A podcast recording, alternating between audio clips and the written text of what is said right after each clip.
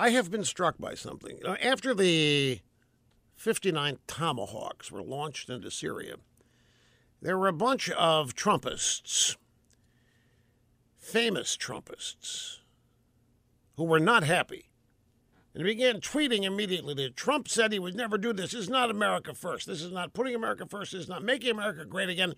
Trump said he wouldn't be doing these kinds of military interventions anymore.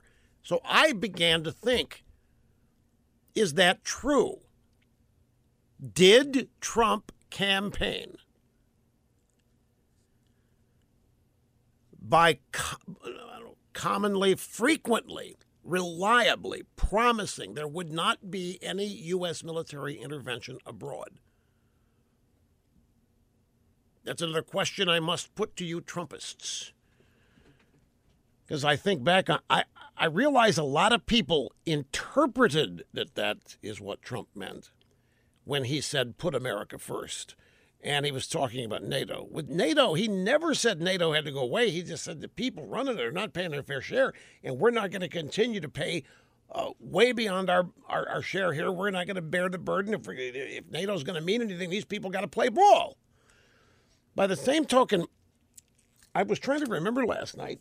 I Googled it, looked around. I couldn't find consistent, as in white paper policy positions, Trump claiming consistently and often that there would never be any military intervention around the world. But boy, did people think that's what he meant. There was a lot of interpretation putting America first, making America first, making America great, America only, no more wars in the Middle East. Like Pat Buchanan definitely thought that's what Trump meant. Pat's not happy. Pat wasn't happy when he heard the first of 59 Tomahawks got launched. He did not think, he, he thought those days were over.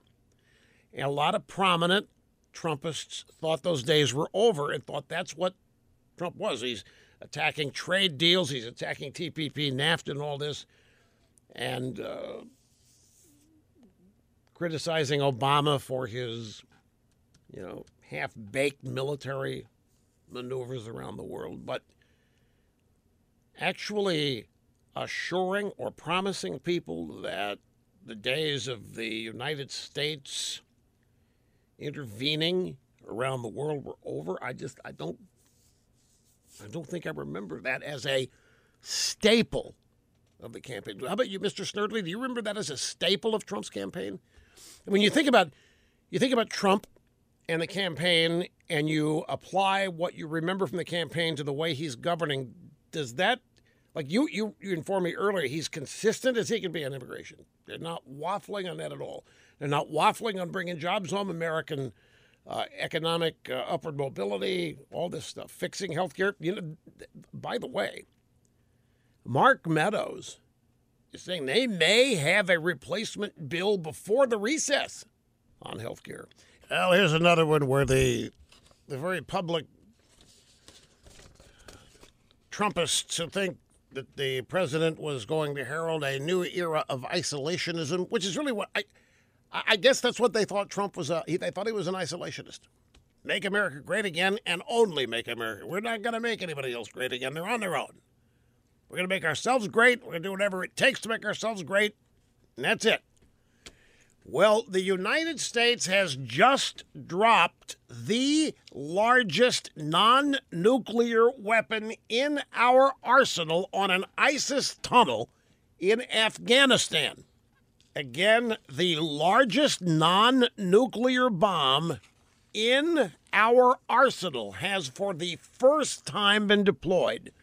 It's been dropped, it's been used on an ISIS tunnel in Afghanistan.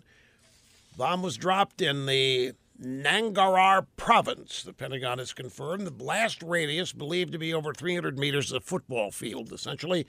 The weapon is described as the father of all bombs, not the mother of all bombs, the father of all bombs, in an obviously Pentagon sexist comment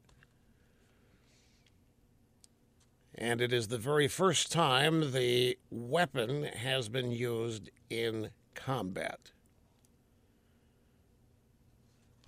So, there will be a lot of people here who are going to be very, very much concerned about this. But I ask you to think back to the campaign. What did Donald Trump say about ISIS? He said, We're going to take them out. We've had a bunch of pansies and wussies that haven't had a serious moment about it. We, we, I'm going to get together with my military people. We're going to come up with a plan. We're going to wipe them out. It's only because we got a bunch of stupid leaders that we haven't wiped them out yet. So here comes the biggest bomb non nuclear bomb dropped in Afghanistan on an ISIS location. Yeah, I misspoke. 300 meters is, uh, is roughly three football fields. 300 meters, very close to 300 yards. The, the, the uh, primary blast range of this powerful bomb. Anyway, uh, folks, hanging to be tough. Sit tight because we just got warmed up here. The media beside itself now over the drop. But you know, the news story I had on the bomb from the UK newspaper, they quote the Pentagon as calling it the father of all bombs. CNN's calling it the mother of all bombs. but the Pentagon referred to it, at least in the story I have, as the father of all bombs. Anyway, it was dropped in a uh, northeastern province of Afghanistan on a bunch of ISIS tunnels. Ben in uh, Gaithersburg, Maryland, you're next. Welcome. Great to have you. Hi. Thanks, Rush. To answer your question from the top of the show, I can tell you with 100% accuracy, since I watched over 100 Trump rallies, that he never once promised that he would not use military force all he said time and time again was that our military has become run down and very weak compared to the past, and he was going to build it back up. Exactly right. So strong, we would never have to use it. Yep. Hopefully, we would never have to use it. He never promised not to use it. Yes, he did. He said we're going to kick ISIS's ass. Oh, absolutely. Yeah, well, he did say he was going to bomb the S out of ISIS, and apparently he did that today as well but he never said he wasn't going. In fact, showing peace through strength was right, his okay, so, point. So tell me something here, Dan. Why are all these people out there saying Trump lied? Trump misled these people. He bombed Syria. He bombed Syria. These people. He would never do that. Base, and now that has become the dominant story in the news the last two days. Was that he's changing all his uh, campaign positions because they desperately need to pivot from the Trump collusion story that blew up in their face.